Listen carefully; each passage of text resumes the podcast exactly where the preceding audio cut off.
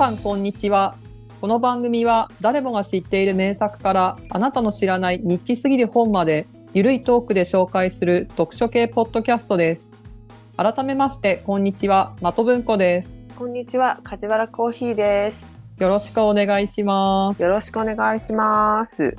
まあ、は連日暑い日が続いてますけれども。いやー、めっちゃびっくりですよね、この暑さ。うん 本当？6月の中頃からもう30度超えてくるっていう、ね、ちょっとびっくりな暑さで、なんかこんなにエアコンつけてたかなみたいな。うん、本当そうですうね。ん、仙台とかなんて6月の梅雨時期はクーラーっていうよりむしろストーブ炊こうかなっていうぐらい寒くなるんですけどああ、そうそう、わかるわかる、なんか、うん。それどころではないっていうところですね。ね、ちょっと。え、うんこれ続くのかなと思ってうんざりしてましたけども、山形はやっぱ夜になると最近涼しくってありがたいです。もう秋が来た。訪れ？訪れ？早い。巻き巻きできてる。うん、でもなんかこれぐらい6月暑かったので、もしかしたら、あっという間に秋になっちゃうのかなっていう、ちょっとね、う寂しさもあります。うんう。ちそういえば今日、隣の家の庭で日暮らしが開いてたんですよ。お、で、あ、いい音だなと思って聞いてたら、うん。2コーラスぐらいでもう泣き止んでしまって、あれ、暑かったかしら？こう、まだ初心者だからかみたいな。ああ、練習中でしたね。練習中でしたみたいな。うんうんうん。なんかまだ乾いてない感じかもしれないですね。そうですね。羽がちょっとまだうんみたいな。あれ？みたいな。うまく擦れませんみたいな感じかもしれないですね。ちょっと今後に期待したいところですね。そうですね。夏までにはなんとか、はい。うん、巻いていってほしい。頑張っていただきたうんね、もう暑くて、ね、うんそんな中、今日の本は、ええそんな暑い夏を、はい、乗り越えるための、あの食べ物の本を紹介したいと思います。ええええ大好き、私多分その食べ物。はい。ね、夏といえば、はい。スイカですよね、皆さん。はい。スイカです。で、まあ、山形は特にそのいスイカの名産地として有名ですけれども、はい。スイカ、もともとの原産はアフリカの砂漠地帯と言われているらしいんですけれども、ね、ちょっとそれ意外ですね。うんうん。で、今回は、そのアフリカの砂漠でうん。暮らしている狩猟採集民に、まあ、フィールドワークしながら、うん。狩猟採集民とうん、その砂漠になっているスイカについて書かれた本、はい。タイトルが、うん人間にとってスイカとは何か。また大きく出ましたね。はい、今回は、池谷和信さんが書かれたこちらの本について紹介していこうと思います。はい、とっても楽しみです。まあね、いきなりこんな大きな問いを立てられて、うん。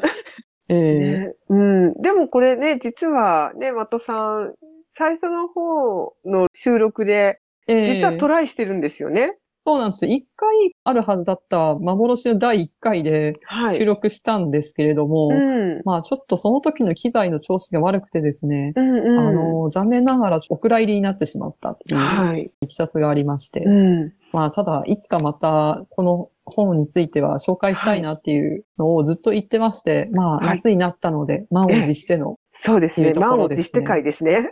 うんうんで、まあどんな本かと言いますと、さっきちょっとちらっと紹介した通り、そのアフリカのボツワナ共和国というところにあるカラハリ砂漠に暮らしている、まあ狩猟採集民のうんサンの人々。まあ、昔はこの人たちはブッシュマンって呼んでたりもしていたんですけれども、はい。ブッシュマンっていうのは、まあちょっと差別用語だっていうふうんううん。に言われてた時期もあり、はい。ただ、今は狩猟採集民のうん。当事者とも研究者の間で、まあブッシュマンの方が、あの、総称として分かりやすいからっていうので、はい。まあ、現在ではサンとか、あとはブッシュマンって呼ぶようにはまたなってるらしいんですけれども、へえ、ええ、ええまあ、その人たちをフィールドワークした記録であると。で、このカラハリ砂漠に住んでいるこのサンの人々っていうのは、うん。まあ、地球最古の人類と呼ばれているらしくて、うん。で、昔からアフリカのその地域の中でも特にフィールドワークで研究されてきた人たちではあると。はい。ただ、その人たちがその水がほとんどない地域でどうやって暮らしてきたかっていうところと、カラハリ砂漠に生えているスイカとの関係を研究した人はいなかったっていうことで、ええ、まあ、この方は特にそのスイカと人間生活の関係に注目して、まあ、フィールドワークしたということですね。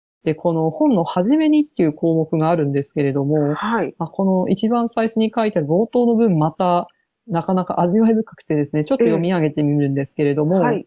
人間にとってスイカとは何かという問題意識を持って私は現地に出かけた。キャンプ地ではライオンに出会いながらも何とか難を逃れて、一日に2個のスイカを水瓶代わりにして生き続ける人々と寝食を共にする。彼らはスイカがあれば人は生きていけるという。いうねすごいですよね。うん、なんだろう、うんこの壮大な、なんかこう、冒険みたいな感じの出だしで。冒険の書が開く。そうそう、冒険の書。またねね冒険の書が開かれましたね。う。うんんうん。からこのカラハリ砂漠っていうのは本当にその、まあカラカラの大地で、うん。あの、雨は降るんですけれども、はい。雨季が1年のうちに2、3ヶ月ぐらい、うんまあ冬の時期、2、3月ぐらいがはい。雨季に当たるらしいんですけれども、うんうんまあそれ以外はもう全然雨が降らなくて、もうカラッカラに乾いてると。うん。で、植物も本当に、低木は生えてるけれども、うん。まあ湖とかはないので、はい。あの、まあそんなにこう茂ってるっていうところも、まあ茂りももちろんありますけれども、うん。なので水がこう常にあるところっていうのは本当にごく一部しかないと。はい。ただし、そこの砂漠に自生しているスイカですね。うんこれがこの地に生きる、まあ人とか動物にとっての水瓶代わりとなっているっていうことですね。うん。うん。狩猟民族っていうことは、まあ、ええ猟をするってことですよね。あ、そうです、そうです。うん。よくそんなカラッカラのところに動物がいるもんだなって思っちゃいますけどね。うん。だからまあその動物とかも、あの、うんスイカを食べ、スイカとか、その水分になるよううなん木の根っことか、うんまあ、そういったものから水分を補給しながら生きるらしいですうね。んもうスイカのところにいればもう入れ食い状態じゃないですか。そうですね。なんでこう、人も動物も、うんそ、のスイカを求めて、うん。スイカがあるところを移動しながら生きていくっていうような、へーはい、生活を。送っていくと。なので、そはいまあ、そのスイカを求めてうん。動物が移動し、で、うんそれを求めて人も移動すると。うんうんうんうん。へえ、なんか、そう、前回の、あの、収録の時も私、すごく不思議っていうか、すごく驚いたんですけども、ええこのスイカって、ええ我々が知ってるあのビジュアルとはちょっと違うんですよね。うん見た目はそうだけども、中があんなうんうん赤々しくないというか、あ、そうです、そうです。うんなんかあの、ちょっと黄色みがかったうん。果肉だったり、まあ、あと薄ピンク色というか、うん白っぽい感じですよね。うん、だから、うんあの、皮の部分の色みたいな感じなんですかね。うんうんうんあの割った時の赤くないところの白身ええのところがあるじゃないですか。ええああいう感じで甘くはないんですよね、きっとそこまで。まず大きさが、はい。だいたいソフトボールよりちょっと大きいぐらい、片手で持てるぐらいの大きさ。まあ、もっと大きいものもあったりはするんですけど、ええ。あの、縞模様がついてるものもあれば、うん。ないものもある、ちょっと細長いタイプのものもあるし、うん。あと、トゲが生えてるようなコンペイトーみたいな形をしたスイカもあるんですよ。へえ。うん。で、味は甘くはないですね。うん。うん、どっちかっていうと、そのトゲトゲしたスイカに関しては苦味の方が強い。あれですかね、ゴーヤ的ウリ科ですかあーそうね。かもしれないですね。うんううんん。ちょっとやっぱり苦味の方が多くて、はい。糖度は低いと。ほとんど甘みは感じない。であの、はい赤さっていうのが、うん。その糖度と結構密接に関係してるらしくて、はい。赤ければ赤いほど甘いっていう。うその色素と糖分って結構関連があるらしいんですね。はいだからはい。野生のスイカは糖分が少ないので、うん。白っぽい果肉であると。でも、まあ、狩猟採集のそのサンの人たちは、はい。まあスイカを様々に利用して、うんまあ、生きてるわけですね。まあ、ちなみにこの方が研究に行かれてた時期っていうのが、まあ、今からだいたい30年ぐらい前ですね。1989年から、うん。まあ、92年ぐらいに3回ぐらいに分けて研究とか、あとは NHK のなんか取材ですね。ああ、うんうんうん。テレビはい番組を撮るための取材も兼ねて行ってる時期もあると。うんあとは最後の方に、割と2000年代はい。になってから行った記録もちょっと載ってるっていうような状況ですね。ちなみにその本っていつ頃出た本なんでしたっけ？まあ、出てだいたい10年経ったか経たないかぐらい。じゃあ、割と最近のフィールドワークのあれですね。うんうん。情報が載ってるって感じですよね。2000年代の2000話も年代のちょっと載ってるよっていうところですかね。ああ、そうなんですね。うん。大体はその90年代に行った時の一緒にスイカキャンプという、はい。スイカを中心にしたキャンプを組んで、ね移動しながら行く村を研究した時の記録が元にはなってます。で、村一応あるんですよ。村。うん。モラポ村っていうところではい。暮らしてる人たちを中心に定期的に訪れて、うん。取材にしたりとか研究したりしてるんですけれども、村は一応あるんですけど、まあ、村にずっといるってことはないんですよ。うん。うん。村からやっぱり出て行って、はい。獲物を追いかけながら、スイカをこう集めながら移動していくんですけれども、うん。この、まあ、先ほども言ったように野生のスイカがですね、はい至るところになってるんですね。ゴロゴロと。うん。それを回収して、ロバにこう袋をつけて、そこにスイカを積んでいくわけですよ。はい。うんで、それ、でいっぱい集めてう、ん。運んでいって、うん。運んだのをすぐ使うことももちろんありますし、はい。ここにキャンプを据えるぞってなった時に、はい。まあ小屋を建てていくんですけれども、うん。普段住むための家を建てるのもあるし、うん。あとはその家畜を囲うための大きい囲いを作ったりもしますし、あとはさっき集めてきたスイカを貯蔵しておくスイカ小屋も作るんですよ。へえ、面白い。うん。そう。これが一番大事なんですね。ええ。うん。だって彼らにしてはもうスイカって、もう水瓶というか、まあペットボトルに入ってる水みたいなもんうなんで。んうん。まあ、水筒、大きい、ほんと、そうそうそう。うーんと、なんだろう、水道タンクみたいな感じですよねそう。タンクですよね。うんうん。そう。で、それを貯めておくための小屋を作っておくんですけど、ええ。その中にですね、500個ぐらい。お多い時だと2000個以上、ええ、スイカをうん。そう、貯蔵しておいて、うん。で、それを毎日ちょっとずつ使っていくっていう。へえ、どれぐらい持つんでしょうね。だいたいスイカがなるの雨季の頃に、はまあ、発芽して実がなって、で、それを収穫して、まあね、うん一年中になってるわけじゃないのに、スイカも。い。はい。うん。なので、うんその取れる時にいっぱい取りためておいて、うん。だいたい半年から10ヶ月ぐらいを持つらしいです。すごい。すごいですよね。で、やっぱり時間が経ってしまうと腐ってきたりはもちろんするんですけれどもえ、え。まあ、そう、ちょっとダメになっちゃったやつは、家畜の餌にしたりとかして、そそれはそれでやっぱ食べるので、まあ普段自分たちが使うのは、なるべく新しいものから順々にうん使っていくっていうような、使い方をしていくとへー植え、ああ、植えるわ、うん、そっか。うん移動する民族だからね。あでも一応自分で育てたりすることもあるらしいんですよね。うん。うんスイカも、なんていうか、出来のいい年と不作の年ってやっぱりあって、うん。今年は不作だったから、まあ、スイカが不作で、やっぱり、もう給水車とかに頼らなきゃいけないとか、その近くの井戸があるところに行って、水を、こう、う水に持ってこなきゃいけないっていう年もやっぱりあったりするらしいんですけど。うん、だからそういった時は自分たちで、不作に備えて自分たちでもスイカを作るっていうことももちろんするみたいですね。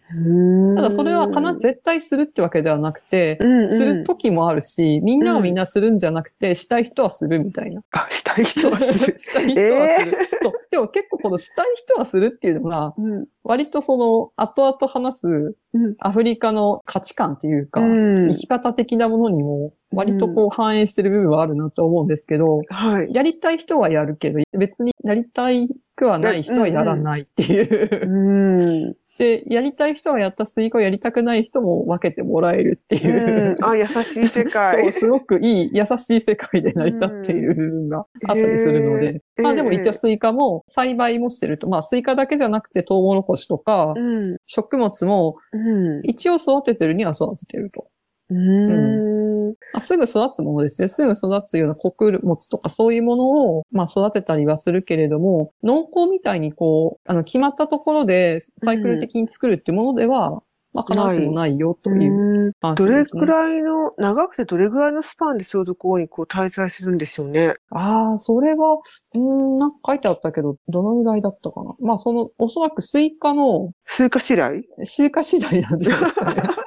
ああ、へえ、うん。で、必ずしも毎回その、同じところにいるわけではないので、うんこういう人も研究しに行くってなった時に、今どこにいるかっていうのを探すところから始めないといけないいう。えで、昔なんて、うそう、GPS なんてないので、なんか大体この辺に今いるらしいよっていうのを当たりをつけて、なんかこう行くと、最近通ったような、こう、なんか移動したような跡があるっていうのを見て、あ、なんか大体この辺にいるかなって当たりをつけていくといるみたいな。わあ、地道。なんだろう。地道だなっていう。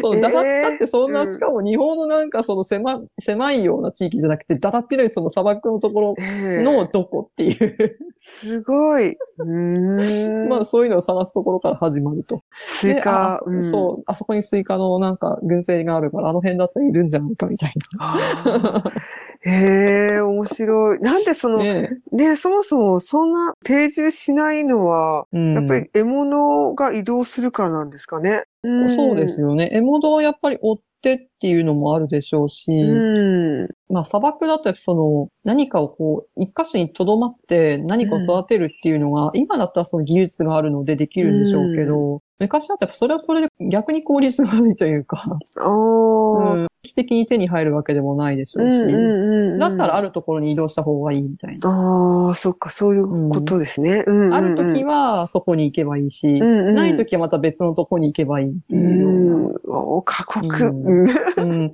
で、まあ、そんな水がどういうふうに手に入れていくかっていうので、うんまあ人の暮らしって結構決まってくるのかなっていうようなうん話にもつながっていくとは思うんですけれども、はいまあ、そのさっきのスイカで、まあ、このカラハリ砂漠だと、うんうんまあ、スイカが その水瓶代わり、まあ、水源代わりになっていると。で、じゃあそのスイカからどうやって水を得ているのかっていうところですよね。あの、私たちが普段食べてるスイカもそうですけど、もともとは結構水分が多いうん食物なので、はい。まあそのまま果肉をほじって、うんそのまま食べて、まあ、うんそう美味しくはないんですけど、うん。まあ水代わりになるので、喉の渇きを潤したりとか、うん。あとは果肉を細かく砕いて、うん。まあ鍋の中に入れたりとかして、で、そこにですね、うん、まあ焚き火とかで使った灰を混ぜるんですよ。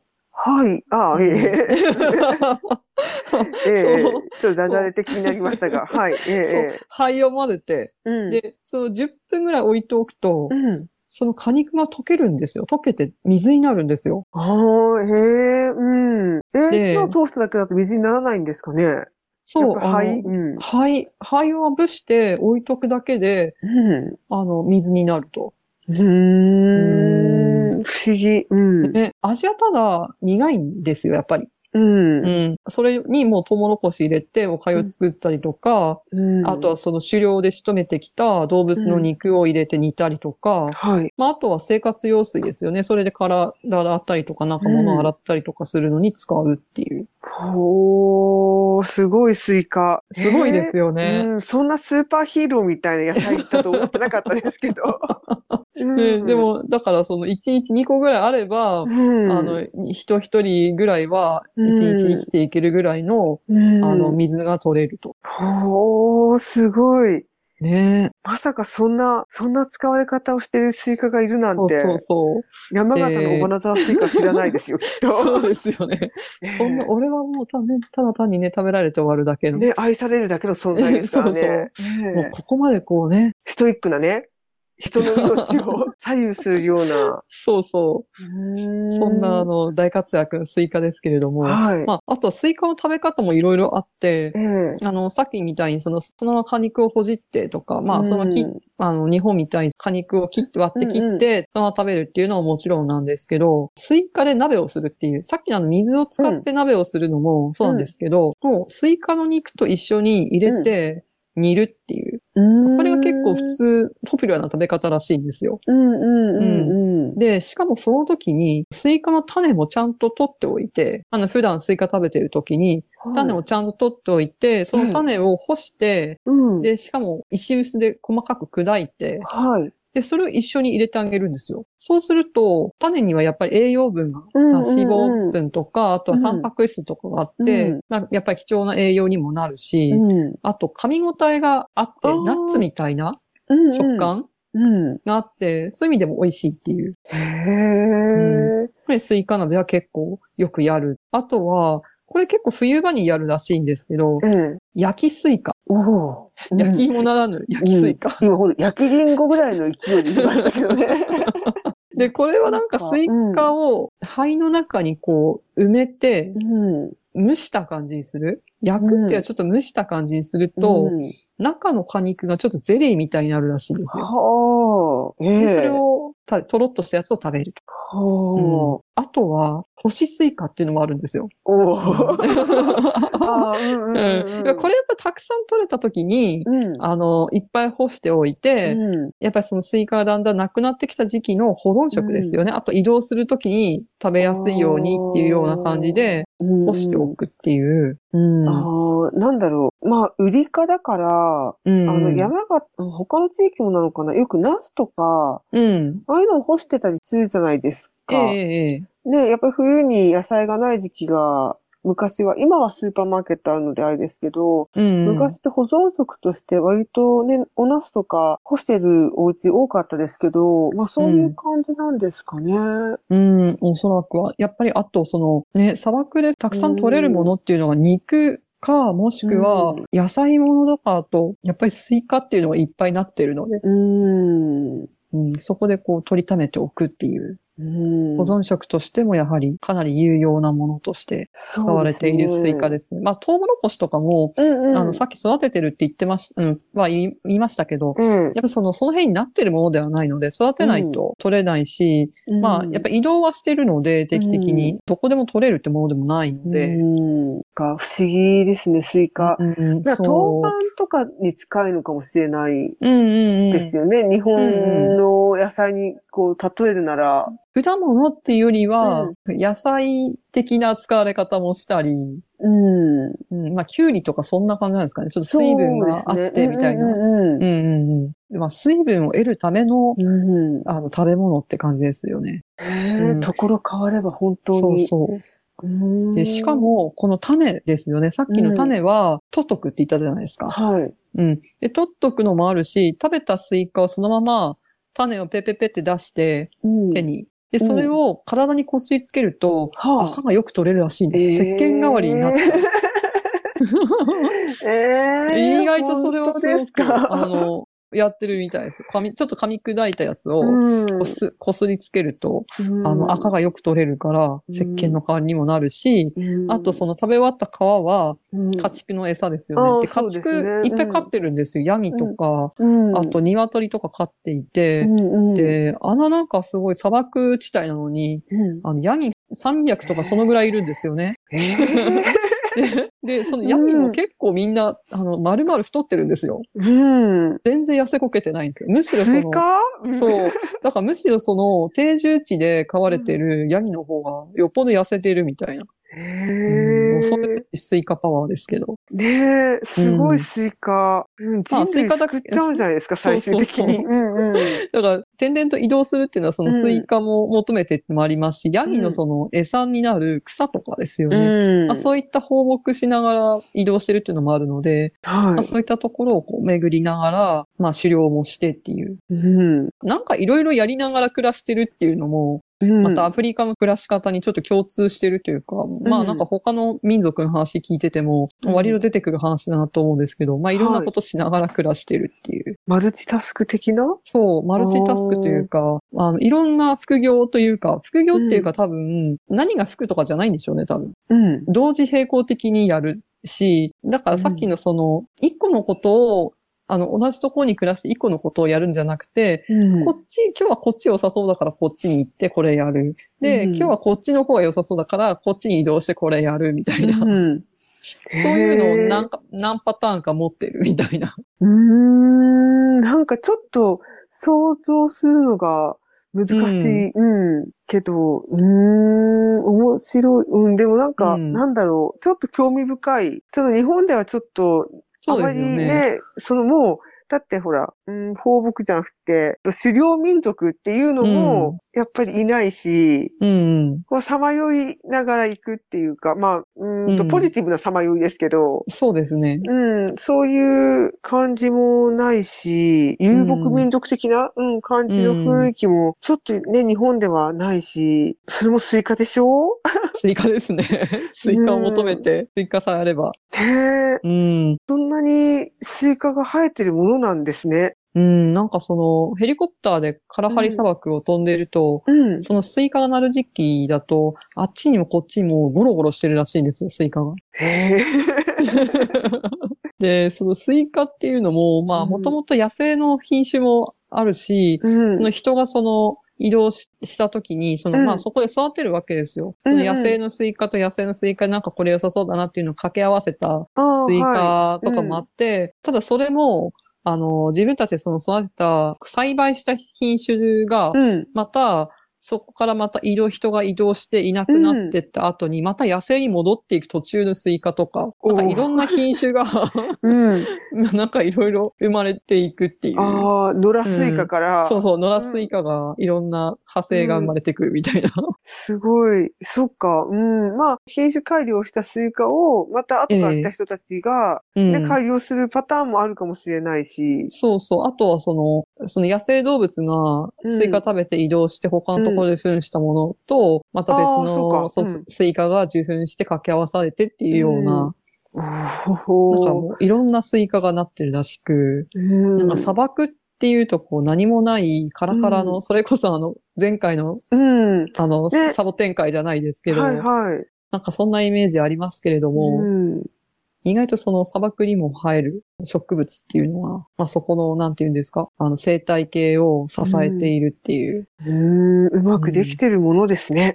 なんかこう、そのバランス、すごい絶妙すぎて、なんか今とか大丈夫かなって思っちゃいますよね。ねえこの、うんね、気候変動とか。そうそうですよね。ううんん、そういう民族がなくなっちゃうんじゃないかって思っちゃう。うん。うん。で、ただその、カラハリ砂漠のその山の人たちっていうのも、あの、今はもう全くその狩猟だけをやっているっていう人たちっていうのは、まあほとんどいないらしいんですよ。はい。で、うんうんなぜかというと、まあこの1970年代頃から、うん。そのボツワナ政府の方で、山の人たちの定住化政策っていうのが進められてきたんですね。お落ち着きなさいと。うんうん。そう、まず、あの、村に住みなさいと。うん。うん。で、いろんな、まあ、考えもあってだと思うんですけれども、はい。なんていうんですかね、その砂漠地帯のうん。近くに、いろいろ常に水も使えて、学校とかうん。病院もあるような村をこう作って、ね、狩猟してるような人たちに、今度からここに住みなさいと。うん。で、まあ、今までその狩猟をな、なりわいにしてこう、生きてきた人たちなので、まあ、それをやめて街で暮らせっていうんだから、まあ、うん。それを保証するためのお金も、お金とか仕事とかも保証するのでって言って、うん、まあ、そこに定住させていく、うん、まあ、うん政策があって、まあ、大体50年ぐらい今それやってるんですけれども、はい。なんでもう、大体今の世代の人たちは、まあ、街で暮らしているっていう、感じらしいんですけどもうんうんこれが結構その段階に、その年代によっていろいろな話が出てきまして、うん。まあ、この本に書かれた時代の話だと、そのやっぱり定住化政策が始まったぐらいの時期、まあ、うん。1900これ、89年のじ時点でもう定住化して、近隣の村に住んでいる人たちっていうのもいて、うん。まあその村の人たちと、あともともとカラハリ砂漠で今も狩猟採集やってる人たちの比較みたいな話もあるんですけれども、はい。定住化するっていうのは一見すごく暮らしやすいように見えるけれども、実はトラブルもやっぱり発生はしてまして、まあどんなトラブルかっていうと、一番多いのはお酒によるトラブルが。増えたと。う んもともとこのサンの人たちっていうのは、はいお酒飲むんですけど、ええ。自分たち作るお酒ってそんなに度数は強くないんですよ。おー、ううんんうんうん。はいはい。確かスイカからもお酒作ってたと思うんですけど、ええ。トウモロコシとか、うんうんうんそういったものを発酵させて、うん。お酒は作るんですけど、うん。でもそんなに度数は強くないから、まあ、酔っ払うって言ってもたかが知れてるんですけど、うん。でもその街で買えるお酒ってやっぱり度数が高いですよね。うんうん。で、しかもお酒売ってる店ってもう昼間からやってるし、うん。で、その定住化政策でう移ってきた人たちって仕事をやってる人もいるんですけど、仕事やんないでブラブラしてる人たちってのも結構いて、おー、はい。うんそう、それでね、朝から酒飲むってなったら、まあこれろくなこと起きないですよね。ああ、ダメなやつ。うんうんで、酒も飲み慣れてないから、うん。あその強いお酒とか飲み慣れてないから、うん、やっぱりその喧嘩とか暴力沙汰とか、うん。暴行沙汰とかがやっぱすごく起きてしまって、最悪殺人事件とかまで発、展してしまうと。ええあれ、うんよくない。うん。ね、良くないですようね。んうん。で、あとやっぱり定住することによってどういうことが起きるかっていうと、うん。まあ人が密集するわけですよ。はい。密集とまではいかなくて、同じメンバーが大体いるじゃないですか、そこに。うんいつも。はいあ。とは、やっぱり苦手な人とか、気の合わない人っていうのは出てくるわけですよね。はい、はい。うん、もしくはやっぱりその酒飲んでトラブルを起こした人っうん、ていうのとも、ずっといなきゃいけないじゃないですか、そこにいるってな、暮らしてるってなると。はい。まあ、そういうことによる対人トラブルっていうのもあったらしいんですよね。へえ、うんこれがその、の、ほら、砂漠にいるときは、うんこいつなんか合わないなとか喧嘩したりとか、うんちょっとトラブルあっても、あのしばらくまた別、あ、じゃあこいつとは別のところに移動して、うんうん あ暮らそうと思えば、いくらでも行くところはあったので、ああ、物理的距離をね、置けるってことですね。。物理的に距離を置けるじゃないいですか。はいで、。それでそんなにこじれることっていうのも少なかったらしいんですけど、ええうんやっぱり、あ、こじれねちゃう。うん、うん。そう、同じところにずっといなきゃいけないってなってくると、うん。それができないってなるのは、おートラブルの元にもなりやすいと。なるほど。うんうんうんあら、これなんでしょうね。日本の、日本のなんかトラブルに通じるあれがありますね。なんかうんうん。逆にトラブル回避するっていうのは、もうちょっと距離を置いて、時間も置けば、うん。なんか、こう、ほとぼりが冷めてくるっていうか、ああ、大切。そうそう。そっか、へえ、ううん。ん。話し合いも大事だけど、まうん。あちょっと、ほとぼり冷めるまで会わないっていうのも大事かもしれないでもそれ大切ですよね。ね。うん。うん。これ今何かとね、まあ言われてる、逃げなさいっていう感じの、そうですね。うん、まあ逃げなさいってある意味ね、その距離を置きなさいっていうことだから、うん、なんかここの話はすごく面白かったですね。うん確かになっていう。あるじゃないですか、職場とかでも、いっぱい人がいるところだったらいいんですよ。うん。2、300人ぐらいいるような、まあ、うん今働いてるところがそうなんですけど、結構大きいビルに2、300人いるみたいなところに、うんの、あまあ一つの部署にいるんですけど、はい。ワンフロアにも50人ぐらいいるんで、うん。いっぱいいるなって感じがするんですけど、はい。逆にそっちの方は、ちょっとその人間関係は密になりすぎない感じがするんですよね。うんうんただ、前にいた職場だと、10人ぐらいうん。の職場で、そこの部署しかないんですよ。はい。なないところでずっと過ごすので、うんこれはなかなか人間関係こじれますよね。そうですね。逃げ場がないですからね。そう逃げ場がないんですよねうん。なんかちょっとしたトラブルがあった時も、うんそ。のところのなんか部署の人にちょっと話行く、行って、なんか気を紛らわすっていうのが、うんなかなかできなくて、うん。人間関係が膠着状態に陥っていくっていう。そうですね。あ、でもそれ、結構うちの会社もそんな感じで、ええまあ100人いれば、1人うん2人ちょっとこう、人としてどうなのっていう想像をする人がいるわけですよね。ええうん、でもそういう人が、やっぱり小さい営業所とかに来てしまうと、もう営業所自体が焼け野原みたいになっちゃうわけですよ。そうそうそう。うん逃げ場ないですか。中和されないですよね。そうなんですよね。パワハラのね、ちょっと上司できちゃったりすると、本当大変だったりするんですけど、がうんでもそういう方でも、すごい大きい営業所とか、すごい大きい支店とかに行ってしまうと、ええ割とこうね、うん紛れるっていう、そうそう薄まるっていう、うん。なんか、そうか。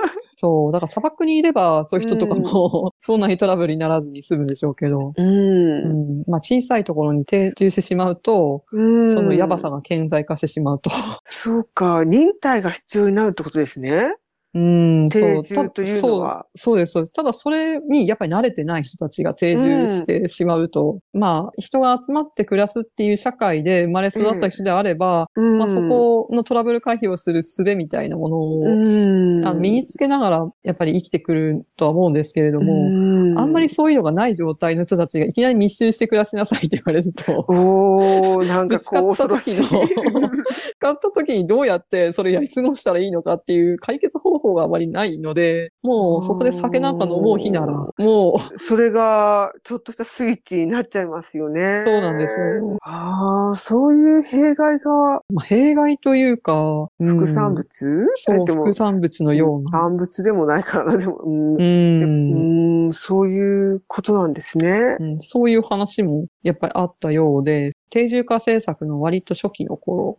に、やっぱり起きた出来事だったみたいですね。はい。うん。やっぱお酒のトラブルとかっていうのは、うん、あの、他の、例えばその先住民族を別のその移住区に移住させるとか行った時うん。に絶対出てくる話なんですよね。うん、あの、イヌイットの人たちとか、うんあとはネイティブアメリカの人たちとかを、うん。こう、今まで暮らしていた暮らしからまた別の暮らし方に、まあ、いてしまう無理やり変えさせてしまうということなので、その生活は保障しますよとうん、言ったとしても、やはりそこで崩れてしまう何かがあると。うん、で、それでやっぱり逃げる場というとお酒っていう。うまあ、相場は決まってるわけですね。どの世界でも。ええそうそう。この、積んどく三昧では、割とそういう未知なる人たちの話とかをするじゃないですか。そうですね。うん、でも、毎回同じ問題に当たりますよね。うんその確かに。ね、そういう適合させられてしまう側の、うん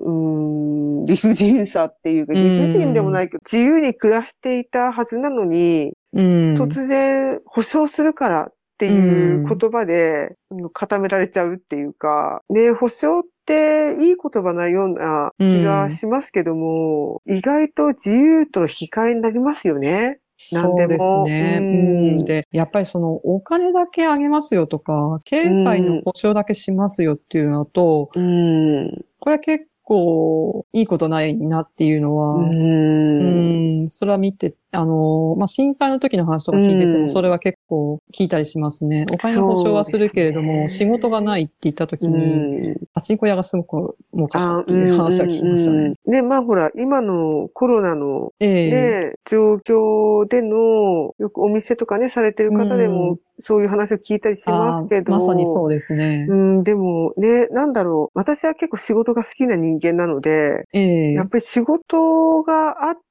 なおかつ、そこに、まあ、やりがいもそうだし、他者からの賞賛じゃないけど、他者からやっぱり感謝されるとか、他者、うん他者があっての仕事うんっていうのが、本当大切だなって思って、それこそ震災の後に山形に帰った時に、まあええ。ちょっと某企業に3ヶ月おきに人を変えるっていう、ワークシェアリングっていう言葉がうんうん流行った時期があるんですよ。山形っていうか、この東北の方でじゃないのかな。うんみんなで仕事をシェアしましょうっていう一つの仕事を。へえ。あ、そうだしたっけ、うん。そうなんですよ。なんか3ヶ月単位で、ええまあ、市役所とか、まあ、ちょっと公的なところに近いような企業。でよくやれ、されてたのかもしれないんですけども、はい。そうなんですよ。3ヶ月経ったら違う人を入れるから、うん3ヶ月契約で仕事をするっていう。だけれども、、仕事なんだけれども、必要とされてない仕事な時もあるわけですよ。あのー辛いな。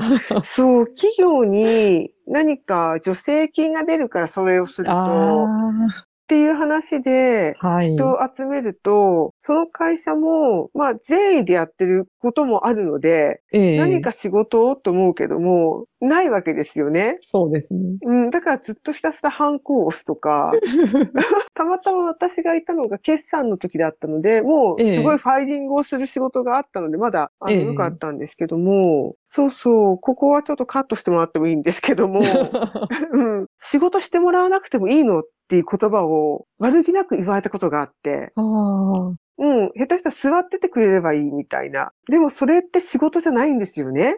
うん、そうですね。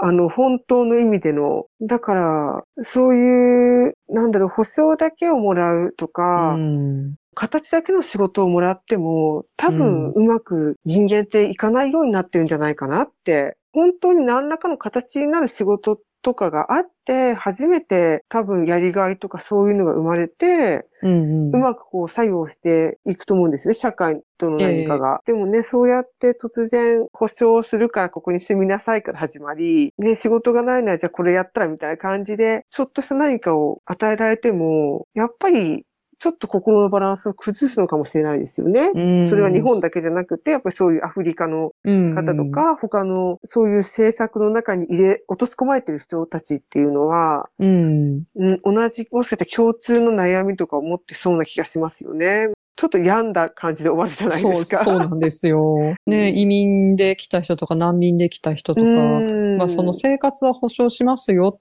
っていう、もちろんそれは善意でやってることなんですけど、うん。移住政策も、まあ善意の部分もあれば、まあ、あと国で管理したいっていうのもうんあったりとかし、て、なんですかね、このカラハリ砂漠があるあたりっていうのが、まあ資源が取れるからっていううのがん。あったり、あとはその動物保護とか、まあいろんなこう、目論みなのなんだろうが、うん。合わさってのこの定住政策っていうところではあるんですけれども、まあだから100%全善意かというとそうでもないんでしょうけど、うんうん。まあでもやっぱりね、今までの暮らしができなくなる代わりに、ちゃんと生活できるようにはしますからっては言うんですけど、うん。ね、やっぱり人ってそれだけ、あの、金だけ、金と食い物だけ与えられれば生きていけるかっていうと、うん。やっぱりそうではないんだなって、その何かプライド的なものですよね。ああ、そうです尊ね。厳とか。うんうそこが損なわれてしまうと、やっぱり病んでしまうってことですよね。そこはやっぱお金では保証はできない部分。うんなのか、逆にそのお金を与えられたことによって損なわれてしまうっていう部分もあるでしょうしね。うんうんう。うんんそうですよね。お酒にね、走っちゃう。ん慣れないお酒を飲みすぎちゃう。そう。なんかそのうん演歌みたいな。演歌の世界みたいになってきた。まあ、ねまあ、ちょっとこのまま行くとダークな、ダークな方向に、あの、行ってしまうので。まあそういうトラブルもあったりとか、あとはさっきのいろんなことをする生活をやっぱりしてきた人たちなので、うんうんはい。そもそもその一個のところにうん定住して一つの仕事をするっていうのが、うん。性に合わない人たちなんですよね。うんまあ逆に、あ、俺これ意外と向いてるかもっていう人もいて、まあそういう人はうまく適用してったりはするんですけど、うんうん。なんかちょっと飽きたわーって言って、うん 元の村に帰っちゃうっていう人とかも割といるっていう。うん、自由。そう、あの、だからこの人も2002年にまたこの村に行ってるんですけど、うんそしたらま、誰ももう村に住んでなくて、すごくショックだったって言ってたんですけど、うんその2年後ぐらいには半分ぐらい戻ってきて、うん また同じ生活をしてるみたいな。へえ。へえ、面白い、うんそこは。そううん。で、やっぱり、あの、こっちの方が、あの、ヤギも育てやすいし、うん。まあ自由に暮らせるからいいって言って、あっちにいると確かお金もらえたりとかして、まあそのもらったお金で中古の車買ったりして、移動するの楽になったとか言ってるんですけど、でもやっぱりこっちの方がいいし、みたいな。でも、ここがすごい面白いところで、うん。これ現代のカラハリ砂漠の話に移っていくんですけど、この話はこの本に載ってる話ではなくて、うん。ポッドキャストで、うん。えっ、と、働くことの人類学っていう、はい。この国野外学習センターでやっていたシリーズの中で、うんこのカラハリ砂漠の話をしていたはい。方がいて、今はもう定住地に住んでる人がほとんどらしいんですよ。うーん。たただし、うん。定住地に住んでるんだけど、うん。ずっとそこに住んでるわけじゃなくて、うん。砂漠にも住むっていう。あれ？ダブルなんとかみたいなやつ。うん。そうそう。だから、あの、二重生活じゃないですけど、うん。セカンドハウスがあるみたいな。あれ？より良くなってる。そうそう。昨日街で会った時にバリッとしたスーツ着てビジネスマンみたいな格好をしてた人が、次の日フィールド行ったら、なんか普通に採集民の格好してるみたいな。で、うん採集してるみたいな。狩猟してるみたいうな。ん。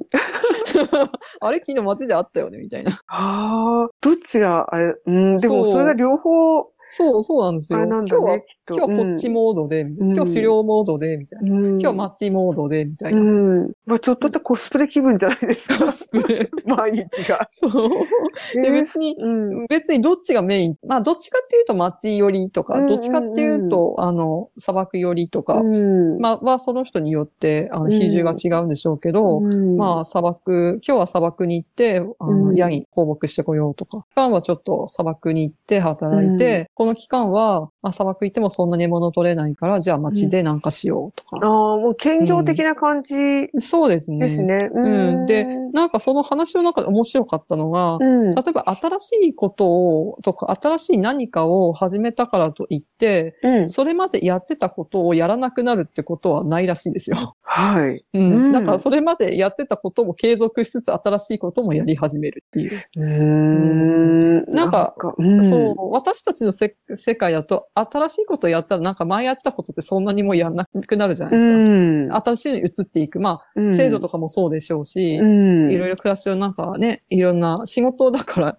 辞めたら次の仕事行くに移ったら前の仕事はまあ大体縁が切れてとか、うんうん。まあそうじゃない人もいるでしょうけど、うんまあ大体は前の仕事とはまた別のこと、世界で生きていくってなるでしょうけど、まあ別に前の仕事もやるし、今の仕事もやるみたいな。で、それをいろんなものを同時並行的にやっていくっていう。すごい。バイタリティ。そうそう。でも全部やるんじゃなくて、うん。今はこれが調子良さそうだからこっちをやってみようとか、それより今はこっちの方が良さそうだこっちもとりあえずやってみるかとかう、ん。でなんかリスクじゃないですけど、なんかいろんなところに分散していくんですよね。ああ。うん、だってさっきの砂漠に暮らした時も、治療もやるけど、一応ちょっと濃厚もやろうみたいな、うんうんうんうん。やる人は、あ。やりたくない人はやんないですけど、うん あの、やりたい人はやって、うん。それでちょっと作物をゲットするみたいな人もいるっていう、狩猟だけやるわけじゃないっていう。へえうん、器用、器用ですね。うなんかこう、このいう話は結構、他のアフリカのフィールドワークの話を聞くんですよね。なんかいろんな仕事をとりあえずやってみるみたいな。うんで、別にそれ続かなくてもいいしっていう。それでなんか一個、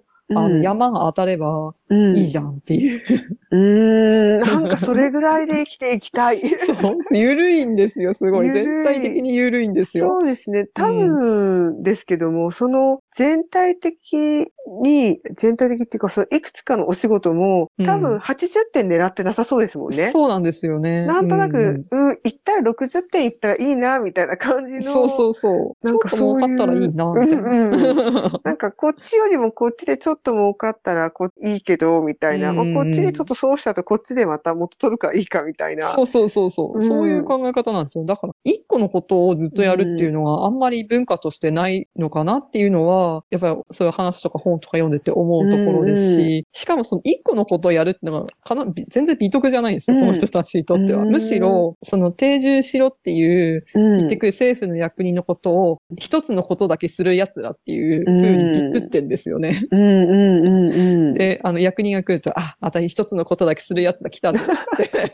うん。すごいいいな、これ、と思いながら。ねえ、なんかそういうふうに日本も、なんだ、ポジティブにそういうふうになってほしい感じがしますね。えうん。なんか生きれないから、いくつもの仕事をしなくちゃいけないっていうとちょっと辛くなっちゃうけれども、うんそうですね。なんかいくつかの仕事を持ってったりとか、やることがあるから、うんなんかリスク分散じゃないけど、うん。うんうん。ね、なんとかうまいことを言ってる私、うんみたいな。うん。まあ、梶原さんそうなんじゃないですか？まあそうですね。うん。うん。どっちかといえば、すごい気分的なっていうか、それもあると思うんですけど、うん。まあほら、ね、内勤の仕事って、割とこう地味というか、本当に目立たない仕事じゃないですわか。かります。私も内勤なので今。でも、ね、そこ抜けちゃうと、うん。意外に大変なんだけども、うんなんかパッと見そんなに重要じゃなく見られるっていうか、まあ会計とかもそうですけど、うんうん。いや、会計すごい大変だからって思うんですけどね大切だしって思うけども、営業職とかの方が華々しいうんうん。感じがしますけど、まあね、そういうところで仕事をしてるから、うん。まあイベントとかで人と接するようなコうんうんーヒーの仕事をすると、なんとなくこうバランスが取れるような気がして、うんうんうんううん。んうんうん。まあ焼くのも面白いですけども、そうやって人とちょっと会ったりするときの楽しみっていう、営業的楽しみっていうか、うんうんうんうん。うん。そうそう。うんもともとやっぱり販売をしてたからそういうのは嫌いじゃないので。ああ、それは確かに。私もそう、一箱古本市とか、あれは別に商商売としてやってるわけじゃないんですけど、はい。まあ昔本屋にいましたから、うん。まあその本についてやり取りできるっていうのはすごく喜びの場ですし、うん。ただそれやっぱりメインにして、それで生活していくってなるとやっぱり別の苦しみがあるので、やっぱりそれで結構なかなか生活が辛かったっていうのがあったうん、ので、うん、そこをメインにして働くのはもういいかなと思いつつ、うん、ただやっぱり時々はそういう場があってほしいなっていうのはあったりとか、まああと、うんポッドキャストやったりっていうのもそうですよね。まああの、普段ね、黙々と事務職でうん、あんまり喋ること、まあ喋ったりはするんですけど、うん、本の話についてダラダラ喋るっていううん、のってなかなか普段ないですから、うん、ううん、んうん。やっぱりいろんなチャンネルを自分の中に持っておくっていうのは、経済的な部分もあるんでしょうけど、うん、自分がまあい生きていくときに、なんていうか、うん。あの、簡単に絶望しなくて済むっていうかあ、一個の方でダメになっても、いや別のところは楽しいからいいや、みたいな。うん、そう。ね、それちょっとまあ、人と絡むか絡まないかにも寄ってくるところはありますけども、うんうん。で、いざという時に、こう、孤立しないとか、孤独の沼に落ちないっていうか、うんうんうんうん。で、いくつか本当チャンネルを持つっていうのは、いいですよね。やっぱり、うん。うんちょっとお勧めしたいなと思いますけど。うんうん人と関わるっていうのもそうでしょうし、うん。やっぱ自分の中にもいろんな、いろんな面の自分みたいなうん。のがあると、一個の面でちょっとスランプとか、なんか落ち込むことがあったとしても、いやでも、こっちの面あるから、まあまあいいや、みたいな。うんうんうんうん。まあ辛くなくないわけではないけれども、うん。でもそのチャンネル1個しかなかったらかなりしんどいじゃないですか、うんそこがダメになった時に。そうですよね。うん。だから、あの、前回のニュータンで言うじゃないですけど、うんうん作家がダメになっても俺サボテンで生きてるからいいよ、みたいな。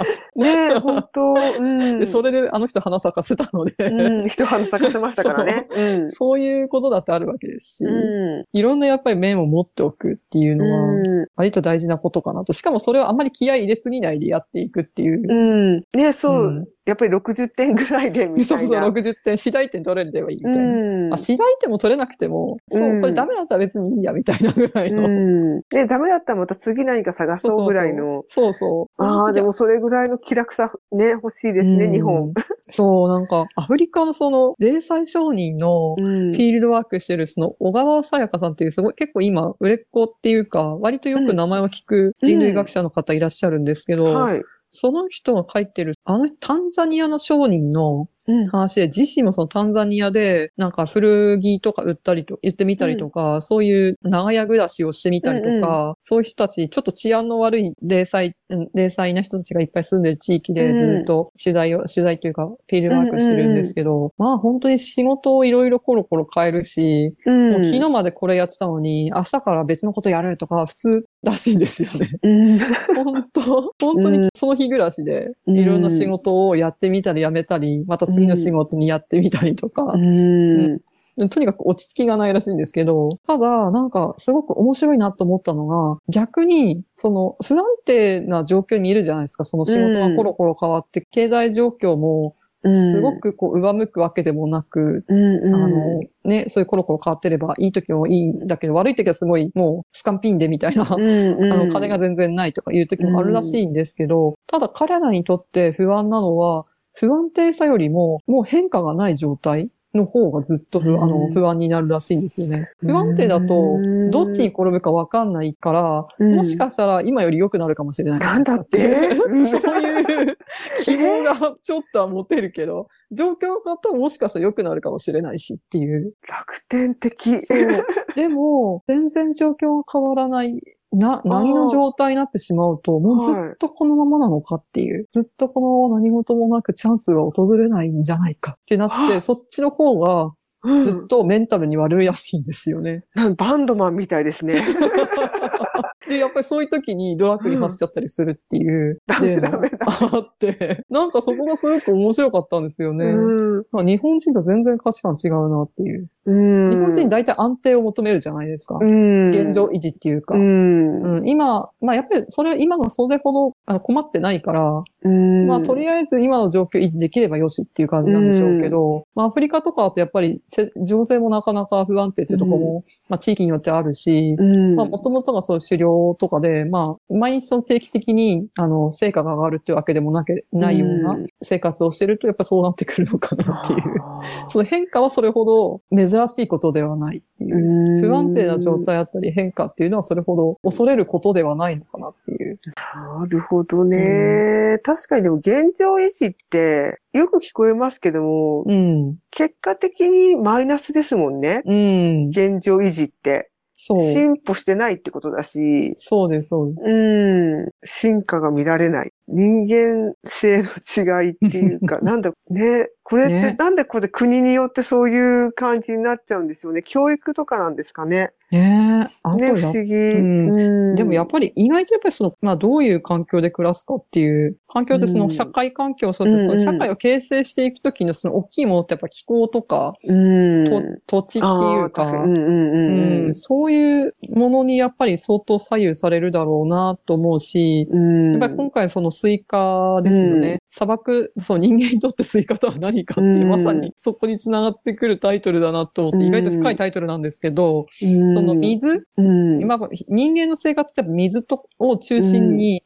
成り立っていっていて、ただそれをどうやって手、水を手に入れていくのかうん。と、か、それが常に手に入れられるものなのかそうでないのかによって、だいぶやっぱり生活スタイルって変わってくるし、それによってやっぱり考え方とか、うん、あの行動パターンっていうのもだいぶ変わってくるのかなっていうのは、うん。確かにね、うん。そうですよね。だって3キロ歩いたら今より大きいスイカ畑があるかもしれないんですもんね。うん、そこで動かないでいるよりは。そう。だったらそっちにちょっと行ってみようか。でもだなかったら帰ってくればいいんだからっていうね。そうそううんでも、ライオンとかにね、襲われかけたりとかもするわけですけああ、など、るほど。そういうやっぱり危険も、もちろんリスクはあるんですけど、うん。でもだとしても、まあね、より良い生活が待ってるかもしれないし、うんちょっと行ってみようかっていう。そうですよね。とどまって、ね、うんお子さんとか生まれたりして、うん。人数が増えてきて、でもスイカの生産量は変わらずで、うん。ね、そうなるとこう、スイカ減っていくわけですからね。うん、それだったらリスクを取ってでも移動して大きいスイカのところに行った方がってうん。思うんですよね。うんでもまあ、ただやっぱりアフリカの方ってそこまでがっついて頑張るっていうのも薄いらしいっていうのも、うん、まあその日食べれればいいやっていうう。ん、今はちょっとやっぱ変わってきてるんでしょうけど、資本主義の考え方が入ってきていて。ただやっぱりその日食べられれば、あの食べられる量だけ取れれば、あとはうん、木陰でゴロゴロするっていう。うん最高ですね。さっきの人間にとってスイカとは何かのうん書いた人も、あの結構ゴロゴロしてる時間が長かったっていうふうに書いてて、ゴロゴロしてる時間もそうなんですけど、うんこのサンの人たちにとってのうん何もしないでゆっくりする時間を大事にしている。何もしないのがいい。ああ、わかるわ。なんかすごい悟ってる感じがするなって思うんですけど、ね人生を。ほんとスイカを両手に一個ずつ持ってね、ゴロゴロしたいですよね。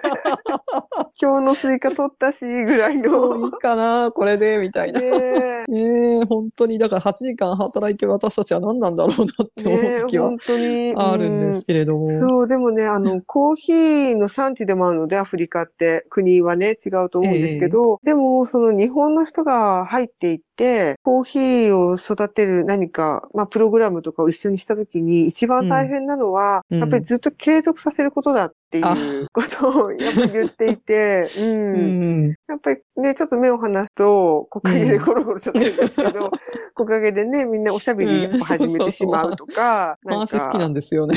そうそう。ね、突然踊り出してしまうとか、気になっちゃうから、うん、でもね、歌ったりしながらやっぱり作業する、なんだ、動画とか見てると、本当素敵で、ああ、なんかいいなって思うんですけども、幾分やっぱり暑いので、うん暑いところでの仕事になるので、うん。まあ、監督がいなければ涼みたいみたいな。うんそうですよね。まあそういうのもあるんでしょうね。うんうん暑い時は無理して働かないっていう。そうそうそうもそうう。日本にも導入してくれって思いますよね。ぜ本ひ当ですよ。今日30超え30た度あるから休みましょう みたいな。うん。もうなんか節電とかじゃなくて仕事をしない。むしろ。そう、本当に。休む。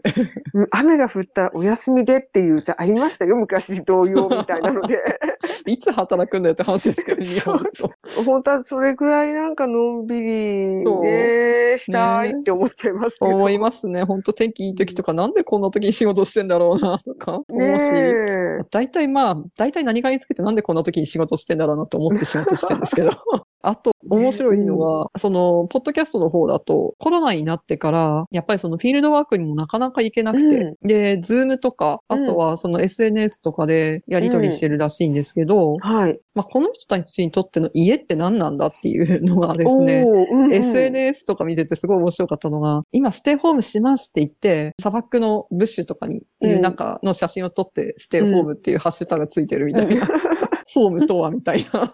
うん。うん。うんホームとはですね。あの、実家の庭ぐらいの感覚らしいですね。あの人たちにとっては砂漠が。うん。まあ、庭広い。うん庭かな？みたいな。うん自分の土地ってわけではないんでしょうけど、まあうんうん生活してるところっていうう。ん。だからまあ、ここホームって言えばホームだしっていう。そうですね。それがまあ、ねなんだろう、心の広さと比例するって言ったらちょっと、あの、語弊があるかもしれないですけど、やっぱりね、うん土地の広さとそう、土地の広さ。土地の広さって、うんその民族の考え方をを変えますよね。ありそうですねう。んやっぱり狭い中で、狭い日本みたいな中で暮らしていくには、ずっと同じところでずっと同じ仕事をした方が、うん移動しなくてね、そのんうん小さい面積だけで一人頭、で、合理的っていうか、機能的っていうか、うんなのかもしれないですけど、ね、コンパクトに暮らしやすいうちとか好きじゃないですか。そうですね。うんミニマリズム的な。そうそう、物ね、持ちたくないみたいな。そうそう。ね、だからそういうの考えると、その広さと人間の暮らしってやっぱりうん。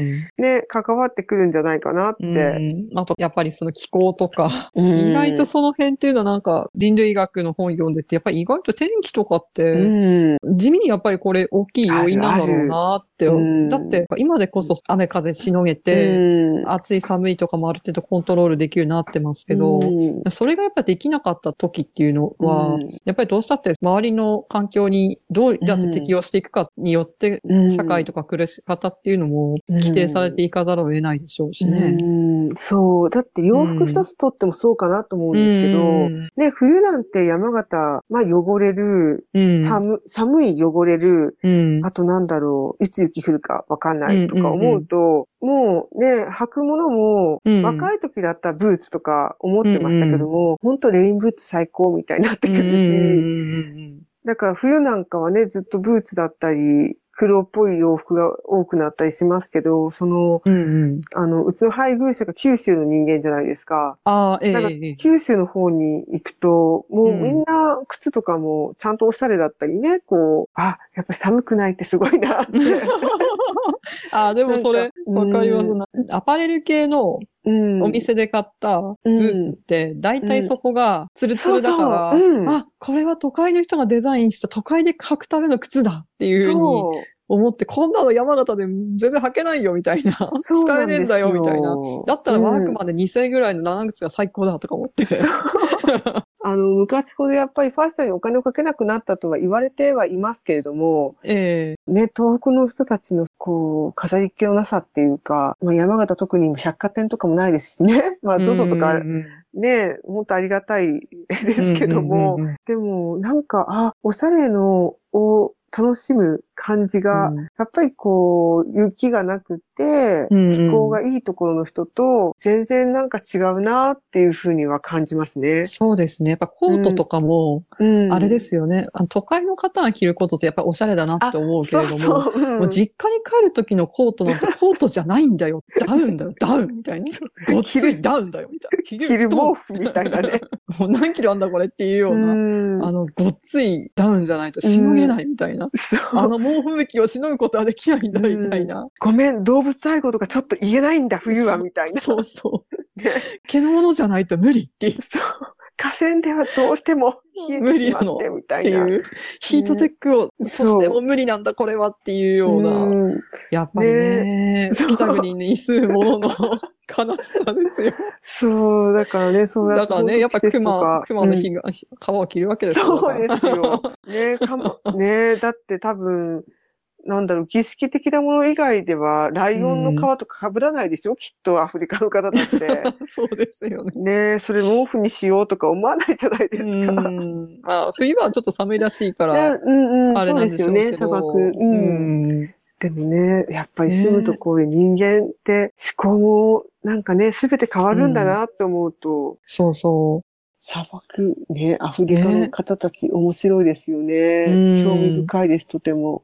ねえ母なる大地、アフリカ。う。面白いです、アフリカ。ねえ懐が深いですね。なんかいろんなネタ持ってるっていう感じが。そうそうそう。まあアフリカってその日本からと遠いから、なかなかイメージが湧きづらいっていうのもあるし、うん未だにやっぱり貧困でとか、んそういうイメージがにとらわれがちではあるんですけれども、なんかそれだけではない、ものすごい勢いで経済発展してる国もあるし、うん。やっぱり未だにうん。情勢が不安定な国もあったりするし、まあ、あとアフリカって言っても本当にでかいので、どの地域かによってもかなり人種的、うん。人種っていうか、うん、民族特性とかも違ってきてたりはするので、まあ、その地域地域で本を読むと面白かったりはしますしね。ね、あれだけ広いですからね、アフリカ。一口でアフリカと言っちゃいますけど。そうそう、そうそう、そうなんですよ。うん全然言語も違うし、うん。で、で、ほら、占領されてた国国とかも、によってもね、全然違うし、文化とかもね、そこの、その当時のがこう残ってたりとかするので、ね、本当紛争とかね、本当絶えなくって、やっぱりコーヒーとかやってると、どうしてもその国が気になっちゃうんですそうでけど、すよね。うん、あ、また、みたいうな、ん、紛良くなったと思ったのにし、とか、あと病気とかもそうですよね。そうですね。やっぱりそこはなかなか難しい。エボラとかかも最近までね、結構コロナになる前まで、うん猛威振るってた時期もありましたからね。うんまあ、はしかでね、亡くなる人がまだ多い土地柄ですからね。あとは、高野さんが書かれてあーはいた、ソマリランドの本とか、うんうんうんうん。謎の独立国家ソマリランうんうん。ド とか、あの辺とかすごい、ごたごた感がもうすごいっていう。ねえ。未だにこんなごたごたしてる国あんのかっていうような。うん。あ、ソマリランド読んだかな、私も。うん、高野さんの。あれはすごい面白かったですね。あと、あの、去年だったかツイッターですごくあのバズってた、ルワンダ中央銀行総裁日記だったかな。うん。3、40年ぐらい前に出たあの新書なんですけど、はい。日本でその銀行マンやってた方が、ある日突然、君ルワンダに行って中央銀行総裁になってくれないかと、突然打診されて、でもそんなまだ1960年代だったかな、うんまあ50年代とか60年代にいきなりルワンダ行ってくれって言われて、ルワンダってどこにあんねんっていうような状態の。小さいですよ、ルワンダ。そう。もうルワンダの情報一切入ってこないような、あの、うんところに行ってくれって言われて、うんで、まあ、内戦がまだ終わって、まだゴタゴタしてるような状態のところに行かないかって言われて、で、その人はでも、あ、こんなチャンスは滅多にないって思って、うん大変かもしれないけど、これはもう自分のすごくいい経験になるに違いないって言って、もう、うん一つ返事で、はい、行きますって言って。行くっていう。へえ。で、そして建国に関わっ銀行のその総裁として関わっていくっていう、うん。あこれもなんかまたある種の冒険の書みたいな。そうですね。そう。金融冒険の書みたいな感じの。そうですね金融 RPG みたいな感じなんですけど。勇者よですよね、本当に。そうそうそうで、本当になんかツイッターで、そのバズった時の売り文句が、まあ、転生ものみたいな感じだったっていう。まあでもこれもすごく面白かったですね。国にとってその、お金って何なんだっていう。う。ーん。で、お金の価値を決めたり、経済をどういうふうに立て直していくかっっていう、そのために何をしなければいけないのかっていうのを、なんかどうやって考えていくのかっていうのは、本当になんていうか、RPG というか。うーん。でもまたそれね、うん。日本の考え方とね、現地の人たちの考え方が違そうそうう。でしょうから。そう、違うし、しかもその、ルワンダ、もともとそのうん。宗主国のオランダだったかな、うん。そのヨーロッパ圏の息がかかった人たちとかもいて、まあそういう人たちが利権をこうね、あの、今まで、うんあの、握り握ったわけですけど、まあはいそこをどうにか、どうやってこう、うまくかいくぐって、うんあの、財政を健全化させていくかとか、考えていくっていうのは、確かにこれはナロー系のなんか、小説とかにありそうだよな、みたいな、うん無双する話だよなっていう。ねでも、これ本当に面白いです。あの、小説じゃないんですけど、え。本当、まあ、フィクションかっていうぐらい面白いの。ノンフィクションでしたね。また偏見なんですけども、ええアフリカもすごい興味深い国だけども、アフリカに携わる日本人、かなり不思議な人多いですもんね。うんそうですね不思議っていうか、そのなんだろう、変わなんで、ってるっていそうか。う、まあ、言っちゃなんですけど、なんでそこ行ったんだっていう感じの、ね冒険心はやっぱ必要ですよね。ねえ、やっぱり人と違うっていうか、ちょっとこう、うん飛び抜けた人が、そうですよね。どこか、うん、感性の飛び抜けた人が行くような気がしますね。そういう、うん、うん。なんか本とか読んでてもそうですけど、なかなかアフリカ、旅行ってならまだしも、そこで何かビジネスをしたりとか、うん。する。まあ、研究とかもそうなんでしょうけど、まあ、でも研究は意外とアフリカはやっぱメジャーなので、あの、研究施設であったりとうか、ん。京都大学の研究施設があったりとかするらしいですけど、うん、やっぱでもそこでビジネスをするとかなってくると、これはなかなかやっぱりね、普通の、それこそ安定を求めるタイプの人とかでは無理でしょうね。ねえ、